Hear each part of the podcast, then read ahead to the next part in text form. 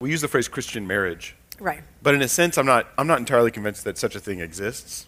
Explain how you can live biblically in a marriage relationship with someone who's not a believer or a uh, unequally yoked person, or because that seems really hard sometimes. Yeah, um, I think the primary thing that comes to my mind is to separate your responsibilities from theirs, and to realize that we often ta- we use the phrase Christian marriage, Right. but in a sense, I'm not, I'm not entirely convinced that such a thing exists.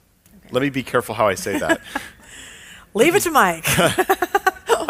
Every marriage is like equally value, equally valuable, and equally a marriage, whether it whether it involves Christians or not. that's true.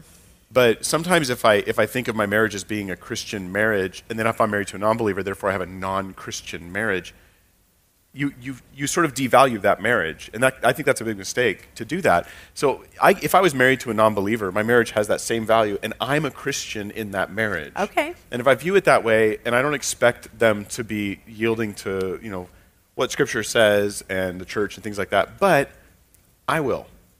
And so what I'm doing is I'm bringing Christ into my marriage, even if my spouse doesn't share that with me. And I think just just separating responsibilities like that, because what I don't want to do is think, well, if my spouse won't participate in godly things with me, then I guess my marriage is therefore unchristian. Okay. It's like, no, no, if you're a godly Christian in the marriage, then it's as much of a Christian marriage as you can make it, you know? Okay. I like that.